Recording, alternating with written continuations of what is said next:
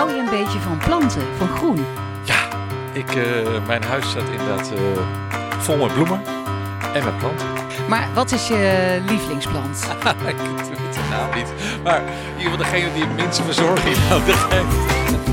Ze mogen wel in huis, maar alsjeblieft niet te veel vragen. liever niet. Gewoon één keer per week water, dat vind ik dan voldoende. Ja. We zijn er weer met de tweede podcastserie van het netwerk Digitaal Erfgoed. Op reis door het erfgoed in Nederland. Ja, want hoe ver zijn erfgoedinstellingen zoals musea met het digitaliseren van hun collecties? Waar lopen ze tegenaan? En waar dromen ze van? Ik vind het toch zo leuk dat we dit weer samen doen. Dat we op zoek gaan naar die inspirerende verhalen over dat digitaal erfgoed. Hè? Ja, Kirsten, dat vind ik ook. En weet je, als erfgoedinstelling hoef je het digitale wiel helemaal niet zelf uit te vinden. Je kunt heel veel leren van anderen. We gaan beginnen. De tweede podcastreis van Paulus en Denijs op reis door het digitaal erfgoed. Leuk dat je naar onze podcast luistert.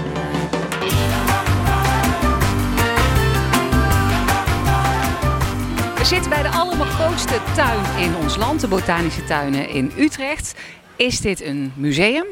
Ja, het is wel een museum, maar een heel bijzonder museum. Want met, met, met levende objecten. Levende objecten, zo had ik nog niet bekeken. Ja. Gijs Steur is collectiebeheerder.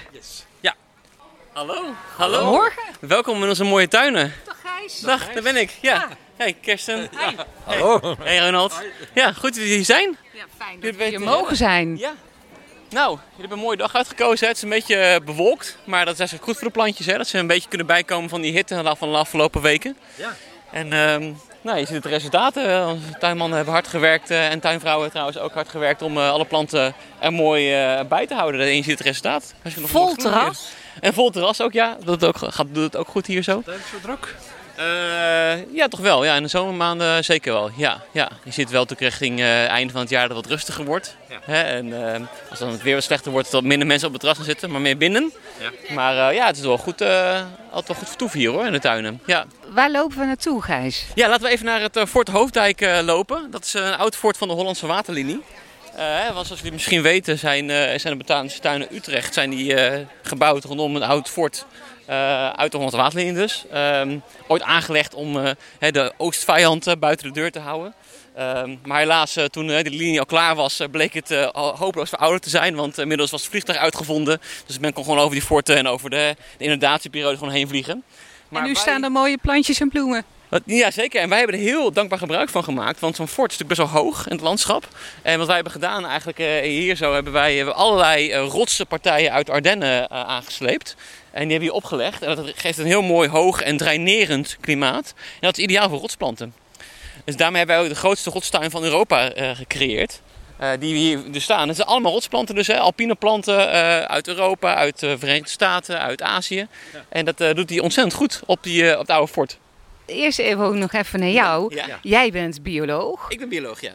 Wij houden ook van planten. Ja. Ronald dan, moet niet te veel water geven zijn. Ja, ja, ja, ja, ja. Maar, maar hoe zit dat bij jou? Eh, eh, ik, doe, ik werk gewoon ontzettend veel met planten en ik weet er misschien wat meer van af dan de gemiddelde Nederlander. Dat zou je kunnen stellen. Jawel, maar b- ik kan een dag heel goed zonder planten. Jij? Dat zou ik wel een saaie dag vinden, eerlijk gezegd, ja. ja ik ben wel iemand die voor zijn plezier ook eh, hè, de natuur intrekt om planten te bekijken, louter en dat. Vakantie ook? Zeker op vakantie, ja. ja het eh, kan ook ontzettend frustrerend zijn voor eh, de echtgenoot of echtgenote hè, die eh, niet die liefde deelt. Eh, want ja, de, de, de bewegingssnelheid van een botanicus, hè, een plantenkenner, die is echt gering. Eh, laten we zeggen een paar meter per, per dag zeg maar, die je aflegt. Omdat je zoveel planten te zien hebt. Ehm, maar dat, ja, daarom merk ik ook hier, hè, ik heb een heel brede eh, plantenkennis zeg maar, die ik kan toepassen hier in de tuin en die nodig is.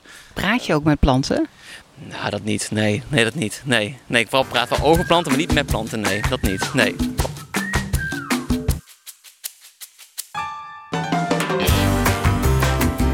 Wat is er nou, Gijs, zo gaaf aan planten? Wat ik gaaf aan planten is dat ze eigenlijk eh, dat diversiteit aan groeivormen en aanpassingen schier oneindig lijkt te zijn. Hoe meer je erin verdiept, ik probeer een beetje daarin te verdiepen, hoe meer bizarre dingen je tegenkomt die je van tevoren niet had kunnen bedenken.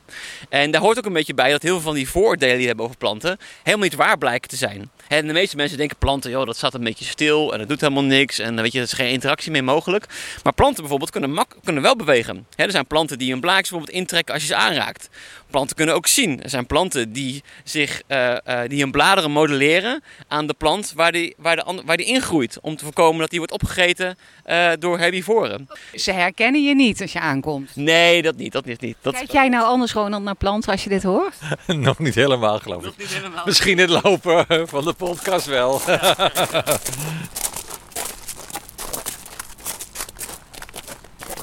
Het zo mooi bijgehouden. 300 uh, hoveniers iedere dag aan het werk. Nee, we, dat valt helaas uh, mee. We hebben uh, een ongeveer 20 man uh, vaste man in dienst en we werken met heel veel vrijwilligers. En hoeveel vrijwilligers? Ja, een honderdtal. honderdtal. echt heel veel. Heel veel mensen die dus in hun vrije tijd hier lopen, lopen tuinieren. We, gaan, we lopen even naar de tropische kassen, want daar zijn een aantal, aantal superleuke planten. Wat Ronald nou aan het doen? Ja, hij is gewoon foto's aan het maken van planten hier, terwijl je net nog zei dat de planten hem niet uh, zo interesseren. Ik, ik, heb deze ook in de tuin, zeg maar ik weet dus niet wat het is. Nou, dit, deze plant is een, uh, heel grappig, het is een aronskelk. En dat is een typische plant waar de meeste mensen opeens verbaasd over zijn dat hij opeens in de tuin lijkt te staan. Ja. Maar is niet zo, want hij is eigenlijk gedurende het meeste van het jaar is hij heel, erg, heel erg groenig en valt hij niet op. Ja. En pas als hij in vrucht komt te staan, wat hij nu staat, ja. dan valt hij opeens enorm op. Met, met die, die prachtige rode bessen. Uh, bessen. Ja, precies. Moet hij veel water? Nee, nee, nee. nee heel weinig water. Het is een echt een schaduwplant, dus uh, die heeft weinig water nodig. Botanische tuin, Utrecht. Wat, wat had dat voor doel eigenlijk? Want deze is al heel oud, 350 jaar oud eigenlijk. Ja, nou de botanische tuinen zijn dus een beetje veranderd overloop van de geschiedenis wat een doelstelling was. In het begin waren het, waren het, was het een onderwijstuin, hè, dus om farmaciestudenten iets mee te geven over welke planten moet ik gebruiken om welke medicijnen te maken. Nou, dat overloop van tijd zijn er allerlei dingen bijgekomen. Biologie-studenten, biologie is erbij gekomen. En uh, toch vrij recent ook het grote publiek. Dus educatie. En uh, onze huidige doelen zijn eigenlijk dus uh, natuurbescherming in breedste zin van het woord. En uh, daar hoort dus bij een stukje mensen iets meegeven over het belang van planten. Waarom zijn ze belangrijk? Hoe zijn, we van hen afhankelijk? Maar ook bijvoorbeeld soorten beschermen hier in de tuin. Die we dan hopelijk ooit weer uit kunnen zetten. Vertel eens, want dit is toch een collectiebeheren is toch heel wat anders dan een collectiebeheren in een kunstmuseum bijvoorbeeld. wat komt erbij kijken? Ja, dat uh, vind, ik, vind ik een leuke vraag. Um, ik, ik, ik, heb hier drie collega's. Hè. We zijn met z'n vier hier, uh, vier collectiebeheerders. En wat wij doen eigenlijk is wel een digitale collectie op nahouden. Maar uh, het grote verschil denk ik met een normale museale collectie is dat planten zijn levende organismen. Hè, ze gaan dood, ze verdwijnen soms voor een jaar, komen dan boven de grond weer. soms krijg je planten binnen, heb je geen idee welke soorten het eigenlijk zijn. Allemaal extra uitdagingen die erbij komen kijken. En dat maakt in mijn ogen het vak van collectiebeheerder bij botanische tuinen zo ontzettend leuk omdat je zo'n divers uh, werk hebt. Dus, dus als een plant ziek is, dan noteer je dat. Uh, ja. Als hij in bloei staat, noteer je dat. Klopt. Het is een soort plantendagboeken zijn het bijna. Ja, bijna wel. En dat maakt het collectiebeheer ook heel erg uitgebreid, inderdaad. Ja.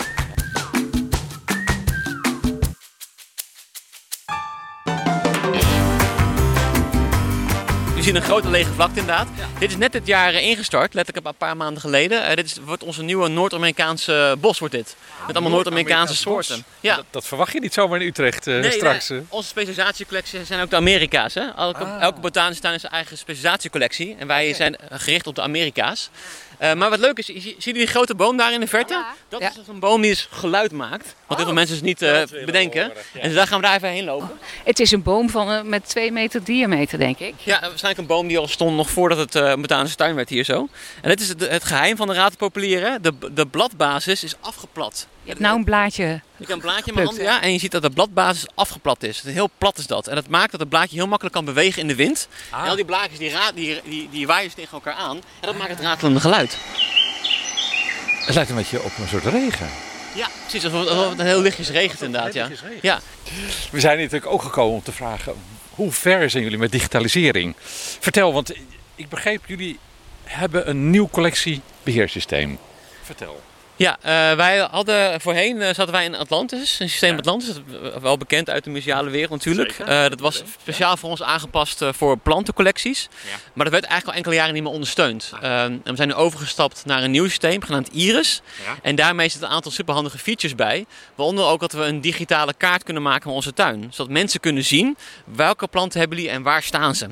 Eh, en ook die planten doorzoekbaar maken. Hè? Dus welke planten zijn inheems bijvoorbeeld, welke planten hebben rode bloemen, welke planten zijn eetbaar. Iris, is dat nou speciaal voor botanische tuinen? Ja, dat is speciaal ontwikkeld voor botanische tuinen. Hè? Dus speciaal al die uitdagingen waar wij mee te maken hebben. Ja, Jullie tuin, zeg maar, wordt helemaal straks digitaal toegankelijk. Zeg ja, maar. dat vinden wij heel belangrijk inderdaad. En eh, het zijn dus levende collecties die we dus gaan digitaliseren. Dat is één, één grote stap. Waar we ook mee bezig zijn, dat is wel superleuk vind ik, is dat wij, eh, eh, omdat wij dus 350 jaar oud zijn, eh, wij, wij hebben een uniek historisch archief van Ja. oude lijsten van zaden die we hebben aangeboden aan de wereld. Omdat die hier opgekweekt waren. En dat gaat dus helemaal terug tot eind 1700. En dat gaan we dus ook digitaliseren. En aan de hand daarvan kan je allerlei superleuke dingen doen. Hè. Je kan bijvoorbeeld zien dat Nederland in oorlog verkeerde en dat het, de plantenhandel tussen verschillende landen. Kan- Dat die zaden vervoerd werden over de zeeën. ja, ja hè, want eh, botanische tuinen krijgen eigenlijk zaden over heel de wereld. Hè. Over het hele netwerk krijgen wij zaden toegestuurd en planten toegestuurd. En als er oorlog is, dan droogt het natuurlijk een beetje op. Is het heel lastig. Geschiedenis kun je dus zien. Geschiedenis, ja? Ja, actief ja. Dus je hebt oorlogen die je waarschijnlijk kan zien aan de VOC. planten. De VOC, hè. Eh, nieuwe, nieuwe plekken in Amerika's worden ontdekt. En opeens nieuwe planten die daar vandaan komen, komen opeens op de markt terecht. Weet je, dat kan je allemaal zien. Dat is super fascinerend. En gaan jullie ook linken met andere botanische tuinen? Dat, dat, zeg maar, dat mensen in verschillende collecties kunnen gaan zoeken? Ja, daar zijn we druk mee bezig. Onze vereniging van botanische tuinen is al bezig met een soort eh, ja, gezamenlijk systeem waardoor alle eh, planten uit alle tuinen bezocht kunnen worden. Ja. En ons zaadlijstenverhaal, dat willen we gaan samen, eh, samenwerken met Leiden. Want die hebben ook een heel oud zadenarchief. en de Universiteit van Padua, de oudste eh, botanische tuin in, eh, in, eh, in Europa en in de wereld eigenlijk. Die hebben ook een heel oud eh zaden, zaadlijstarchief. En daar willen we heel graag, heel graag mee samenwerken. Als je nou zelf even van boven naar je eh, kijkt naar jullie en hoe ver jullie zijn met digitalisering op de schaal van 1 tot 10. Ja. Waar sta je? Ja, ik denk eerlijk gezegd eh, op een 4. Weet je, we gaan, we, gaan, eh, ja, we gaan richting die 6, weet je wel, goed. Ehm, maar je ziet gewoon, de, we hebben eigenlijk nu pas echt de tijd en de mankracht. Ik, ik zei al eerder, we hebben, we hebben vier collega's, drie andere collectiebeheerders. En nu hebben ze eigenlijk de tijd om het, uit, om het te gaan doen en te gaan maken. Hiervoor hadden we al heel lang die ambities. Maar ja, als je gewoon te druk bezig met een plantenbouw levend houden, dan heb je helemaal geen tijd.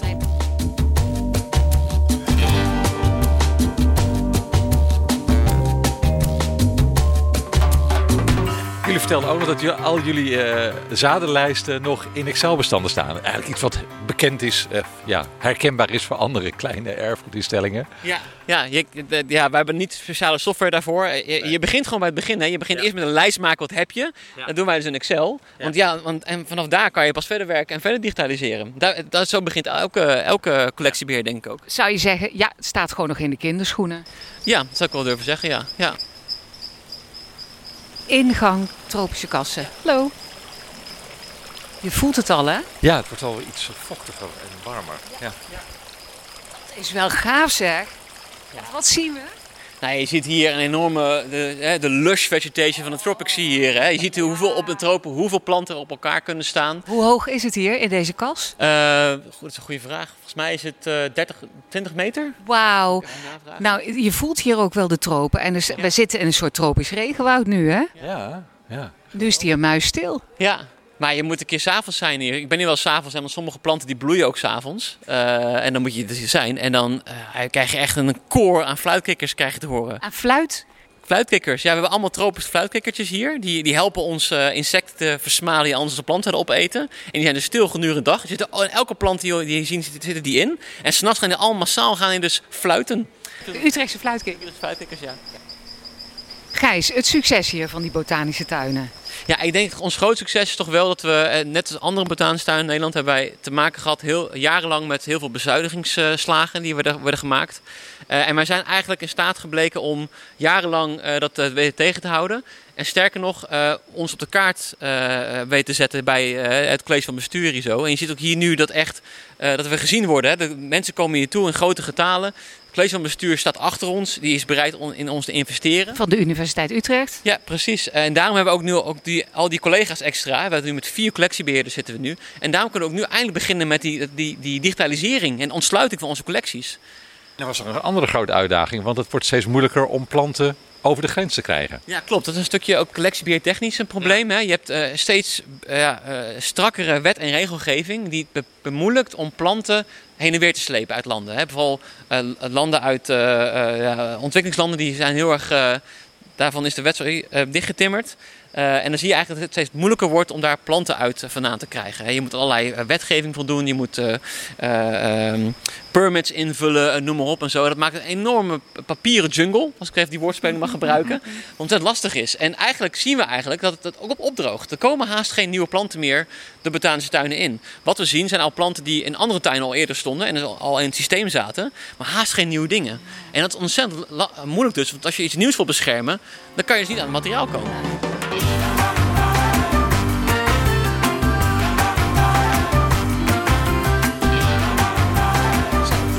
Uit de kassen. Ja. Zware deur mogelijk dicht. hè, Om het klimaat tegelijk te houden binnen de kassen. Ja, ja, klimaat, zeg je wat. Want eh, besproeien, je ziet hier overal water, beregeningsinstallaties. Die kassen die gaan op energie. Ja. Eh, hoe, hoe toekomstbestendig, zeg maar, is dit dan? Nou, deels doen we denk ik al best wel goed. Hè. Al ons water komt eigenlijk uit eigen beheer. Dus we halen water uit de Fortgracht. We hebben een eigen waterbassin om onze tropische kassen water te geven. Eh, de kassen die moeten wel nog een stukje duurzamer vinden we. Dat wordt nu nog op gas gestookt. Eh, maar we willen over, eh, nou, laten we zeggen, vijf, zes jaar willen onze kassen gaan renoveren. En te gaan werken met bodemwarmtepompen. Hè, om het ook dat te verduurzamen. Sorry dat ik je in de reden val, Ja. maar die heb ik thuis. Een soort paarse, wat is het, paarse klavertje eigenlijk, hè? Ja, het lijkt op een klaverzuring. Het is Oxalis depii. Dat is een eh, tropische klaverzuring. En het leuke aan die klaverzuring, dat weet je waarschijnlijk wel, die bladeren gaan s'nachts, die klappen dicht, hè? Ja, En dat is waar. Ja, En, en de, in de winter doet hij eigenlijk niks. En in de zomer is hij waanzinnig. ja klopt. Nou, Paarse bloem. Dan zie je wel, je weet eigenlijk stiekem wel de planten wel bewegen. Ja, Gijs, we zijn eh, bij, de, bij de uitgang. ja helaas. Ja. Helaas, dankjewel Ja. voor het inkijken hier in, eh, in nature. Ja. ja, ik zou zeggen, kom alsjeblieft nog een keer terug. Want we hebben nauwelijks iets gezien van de tuin, hè? van onze, onze grote tuin. Dus kom een keer terug. Laat ik graag ook alle andere planten nog een keer zien aan jullie. Ja. Tot de volgende keer. Tot de volgende keer. Doei! Hoi. Het was gewoon een, eh, een dagje in een hele andere wereld. In het tropische regenwoud of zo. Hele andere wereld, maar ook een hele belangrijke wereld. Want ik heb me eigenlijk nooit goed gerealiseerd dat een botanische tuin zo'n belangrijke taak heeft om eh, planten te behouden voor de mensheid. Inderdaad, de digitalisering stond nog in de kinderschoenen. Maar, zei Gijs Steur, er gaan hele grote stappen gezet worden. Eh, volgende keer, Ronald. Ja, dan gaan we naar beeld en geluid. En die zijn natuurlijk al, ja, die hebben al heel veel stappen gemaakt in digitalisering. Je denkt dan alleen aan beeld en geluid. Maar wat dacht je van eh, games bijvoorbeeld? Hoort dat eronder? Ja, dat hoort er ook onder. Jazeker. Ja, Games, nieuwe media, denk ik. inderdaad. Laat Dus, ons verrassen. We laten ons verrassen. Tot de volgende keer. We hopen dat je erbij bent. Yes. Bye bye. Alle podcastafleveringen van Paulus en de Nijs op reis door het digitaal erfgoed kun je terugluisteren via Spotify en Soundcloud.